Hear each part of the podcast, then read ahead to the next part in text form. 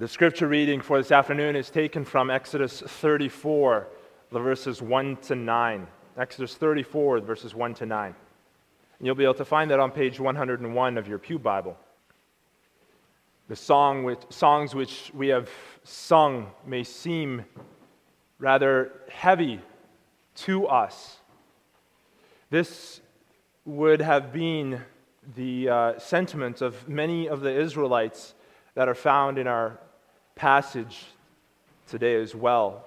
They're very heavy hearted. So Moses has gone up Mount Sinai once, and in an amazing way, he's received the law from the Lord.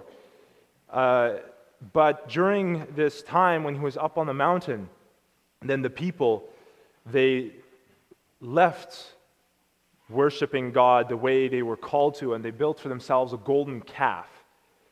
And then Moses has come down the mountain and uh, he threw down the two tablets of stone and shattered them. And God inflicted a great punishment on the people of Israel by the hands of their brothers. And so they are under the weight, they're really feeling the weight of their own sin. And it's here where we come back into our passage Exodus 34. The Lord said to Moses, Cut two tablets of stone like the first ones, and I will write on these tablets the words that were on the first tablets which you broke. So be ready in the morning and come up in the morning to Mount Sinai and present yourself to me there on the top of the mountain. And no man shall come up with you, and let no man be seen throughout all the mountain. Let neither flocks nor herds feed before that mountain. So he cut two tablets of stone like the first ones. Then Moses rose early in the morning and went up Mount Sinai as the Lord had commanded him. And he took in his hand the two tablets of stone. Now the Lord descended in the cloud and stood with him there, and proclaimed the name of the Lord. And the Lord passed before him and proclaimed, The Lord, the Lord God, merciful and gracious long suffering, and abounding in goodness and truth, keeping mercy for thousands, forgiving iniquity and transgression and sin, by no means clearing the guilty, visiting the iniquity of the fathers upon the children and the children's children to the third and fourth generation. So Moses made haste and bowed his head towards the ground and worshiped. Then he said, If now I have found grace in your sight, O Lord, let my Lord, I pray, go among us, even though we are a stiff necked people, and pardon our iniquity and our sin, and take us as your inheritance. So far, the Word of God. We'll now go to the summary of God's Word that we found, find in Lord's Day 23 under the heading Our Justification. And you'll be able to find that on page 537 of your book of praise. But what does it help you now that you believe all this? In Christ I am righteous before God and heir to life everlasting. How are you righteous before God? Only by true faith in Jesus Christ.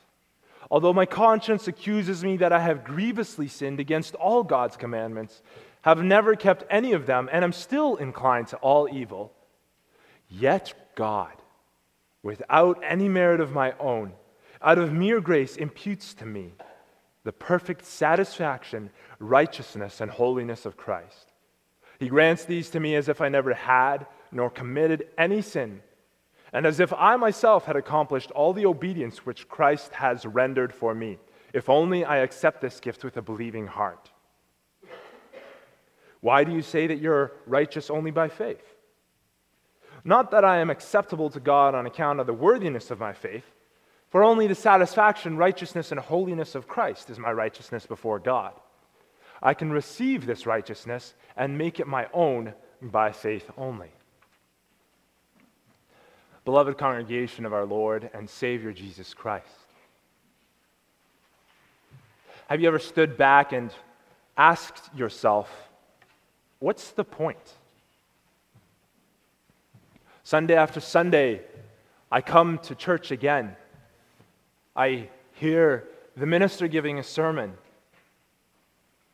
I've gone to catechism class for years now, being taught things about the Bible. I have learned about who Jesus Christ is. What's the point of all of this? Our catechism today asks us this same question.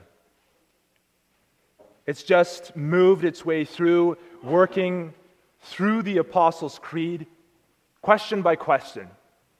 This summary of the Christian faith, beginning first with God, the Father Almighty, the creator of heaven and earth, and moving step by step through the work of the triune God, and then the work of God through his people here on earth. Having summarized all of that and given us much information, the Catechism then asks us, What does it help you now that you believe all this? Today, we run into a very similar question that must have been running through the minds of the Israelites. As they were standing around the base of Mount Sinai, when they were first brought out of Israel, they must have felt pretty special. God had brought them out with power, with a mighty hand, and with an outstretched arm. He had rained down hail from heaven on their enemies and oppressors. He had inflicted them with plagues of darkness, plagues of water turning into blood. He had led them through the Red Sea. And yet now they've come to the base of the mountain and they've fallen into great sin. And then they've been punished for that sin. God had been grieved by what they had done. And then we also can think of the words of Moses in Deuteronomy chapter 7, where he says, The Lord did not set his love on you or choose you because you were more in number than any other people, for you were the least of all peoples.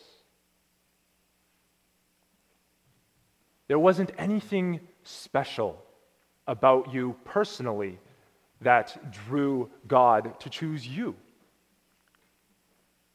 And so they are standing at the bottom of this mountain, seeing Moses go back up once again. And this question must have been rattling through their minds.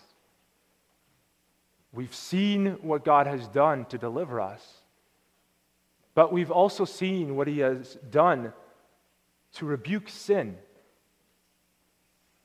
And this is a frightening thing. What's the point of all of this? Today, we will look at this under the following theme and points. I believe all this. So what? And first of all, we'll see I stand accused, and secondly, I stand redeemed.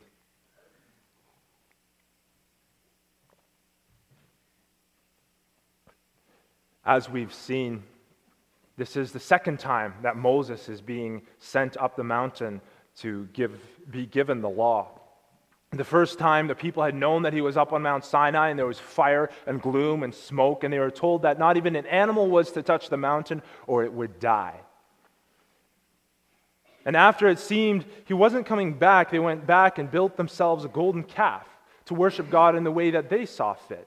They couldn't even last a full month without leadership before plunging back into idolatry, back into the sins that they knew and the sins that they were comfortable with during their time in Egypt. And it grieved God. But as our catechism points out today, we ourselves are found right in the mix with them. Our catechism says, I have grievously sinned against all God's commandments, have never kept any of them, and am still inclined towards all evil. Does that seem a little bit harsh to you? Having seen these Israelites at the foot of the mountain devolving into what they had known from Egypt, following the sins that they had brought with them, and putting ourselves right into that same camp. Well, this is what God speaks to us when he's speaking through the apostle, says to us when he's speaking through the apostle Paul in Romans 3 as well. He says, There is no one righteous, no, not one. There is none who understands, there is none who seeks after God. They have all turned aside. They have together become unprofitable. There is no one who does good, no, not one. That's God's evaluation of the human race. That's what God says about those Israelites who were at the bottom of the mountain. But that is also what he says about you and me in our natural state. That's who we are as human beings. the question comes up, the natural reply comes up. Don't I get any credit for when I was obedient? Doesn't God owe me something for sticking to what was right, even in the face of suffering? I had a tough marriage situation, but I stood strong. I faced up against someone who was bullying someone else in school. Doesn't God owe me something for that? Don't I get at least a little bit of righteousness credited to my account for that? But the Bible makes it quite clear that there is no credit program when it comes to the law. Romans 3, verse 20 By the deeds of the law, no flesh will be justified, that is, be declared righteous in his sight. For by the law is the knowledge of sin. When you obeyed the law, you were just doing what you were called to do. You were only meeting a standard. But meeting that perfect standard won't help you because you and I, we fail to meet that standard a whole lot more than we actually do meet it. And that's the point of the law, God tells us. The whole purpose of the law is to bring in a knowledge and a recognition of our sin in our lives. But even if we didn't have the law, we would recognize that we fall short. And our catechism points to this as well, doesn't it? Even if we didn't have the law written out, the catechism points out our consciences would accuse us. All of us stand guilty, even in the court in which we alone are the judges. We do things that we ought not to. We do not do the things that we ought to. That feeling of guilt that we have after we don't measure up, even to our own tribunal within our hearts. That accuses us. So your conscience condemns you, and the law convicts you. By all rights, you stand as guilty. And if you've been following along as we've been going through the Apostles' Creed, section by section, you know this already. You understand that you stand in your natural state as guilty before God. But you also understand more. Let's go to our passage and look at that once again. Israel has had their guilt exposed. They've experienced some consequence of their sin already.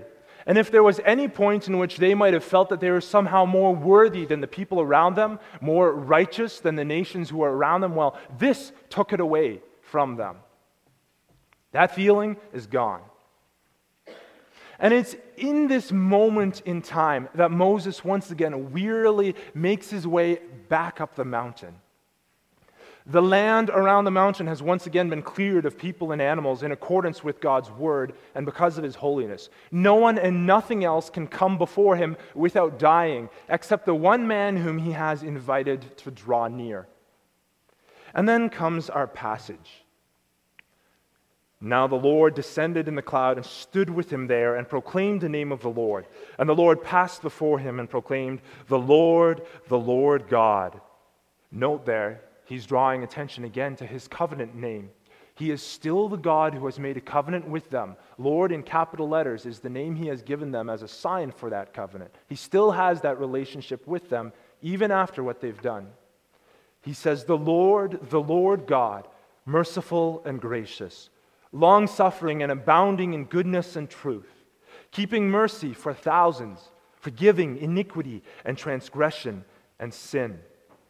Sounds pretty good so far, right? But look at what follows here.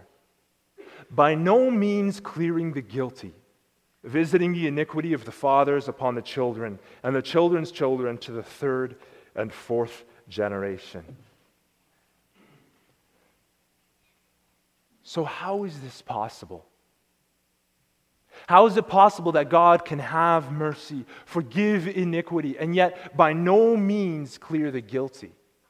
Isn't there a contradiction that is going on here?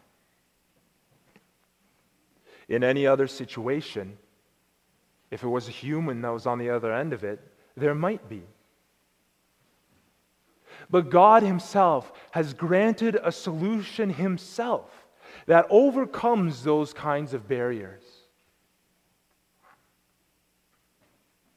What does our catechism say in response to all this?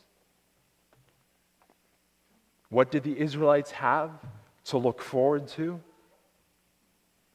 In Christ, I am righteous before God and heir to life everlasting. So we come back to that question what does it help you that you believe all this? What does it help you that you believe in everything that you've confessed in the Apostles' Creed from Lord's Day 7 to 22 about who God is, what Christ has done, and the life that you live and look forward to? How does it help you that you believe this Bible summary? This is how it helps you. In Christ, I am righteous before God and heir to life everlasting. This is what it means to truly believe these statements that's put forward by the Apostles' Creed and having been drawn from Scripture itself. If you have faith, if you truly believe in what you have confessed with your lips, you are righteous before God and heir to life everlasting. But what happens to our sin? We read of God forgiving iniquity and transgression and sin. It's true. But what about the next part? By no means clearing the guilty. How does that play into it? Some Jewish commentators on this passage have said in the past that it means that he clears those who repent, but does not clear those who do not repent. But God Himself has a different view on this. He's a holy God. Isaiah 59, verse 2, points out how iniquities separate us from God, they create a barrier. And Habakkuk 1, verse 13, puts it even more starkly when the prophet writes there, You, God, you are of purer eyes than to behold evil, and you cannot look on wickedness. Now, the, the point here is not that God can't be in the same place as sin. God is omnipresent, He is present everywhere. Rather, the point is that God can't dismiss sin. He can't look upon it as if it's nothing. God is holy, righteous, and pure, and therefore sin needs to be dealt with completely. You don't just talk about a little bit of sin being okay with God any more than uh, finding a dead mouse would be okay in a little corner of your apple pie. Just throw that piece of with a mouse in it, and the rest of the pie should be okay, shouldn't it? No. And in the same way, sin corrupts the whole man. It's not something that you just say you're sorry about and then you move on and it gets swept under the rug. Sin needs to be dealt with. And the Old Testament people of God understood this well. That's where the sacrifices came in, time and time again. They pointed to the fact that the human being who offered them was the one who deserved to be on that altar, slaughtered before God. They symbolically had whatever animal it was that was placed on the altar take the place of the person who was offering them. But here's the catch these offerings were insufficient, they weren't enough. We read in Hebrews 10 about how the law can never, with these same sacrifices which they offer continually, year after year, make those who approach perfect. But in those sacrifices, there is still a reminder of sins every year. For it's not possible that the blood of bulls and goats could take away sin. And the Old Testament people of God had some sense of that. Yes, God is a merciful God. He is a merciful God. But he will by no means clear the guilty. Verse 7 of Exodus 34. And an animal itself cannot bear the weight of the wrath of God against humanity. And that's where the need for something better was revealed. You see, there's a gap that needs to be bridged. God is a merciful God, but He's also a just God. And sin committed against the Most High Majesty of God must be paid for. And that's where the people of Israel, that's where they ran into difficulty. That's where they found all the more joy as they looked forward to the prophecy of Isaiah, the suffering servant of Isaiah 53. The sacrifices themselves were not enough. And as the sacrifices were offered year after year after year, and they saw their nation fall back into sin year after year, going through the cycle of the judges, going through the cycle of the kings that came after, and under one prophet after another, it wasn't enough.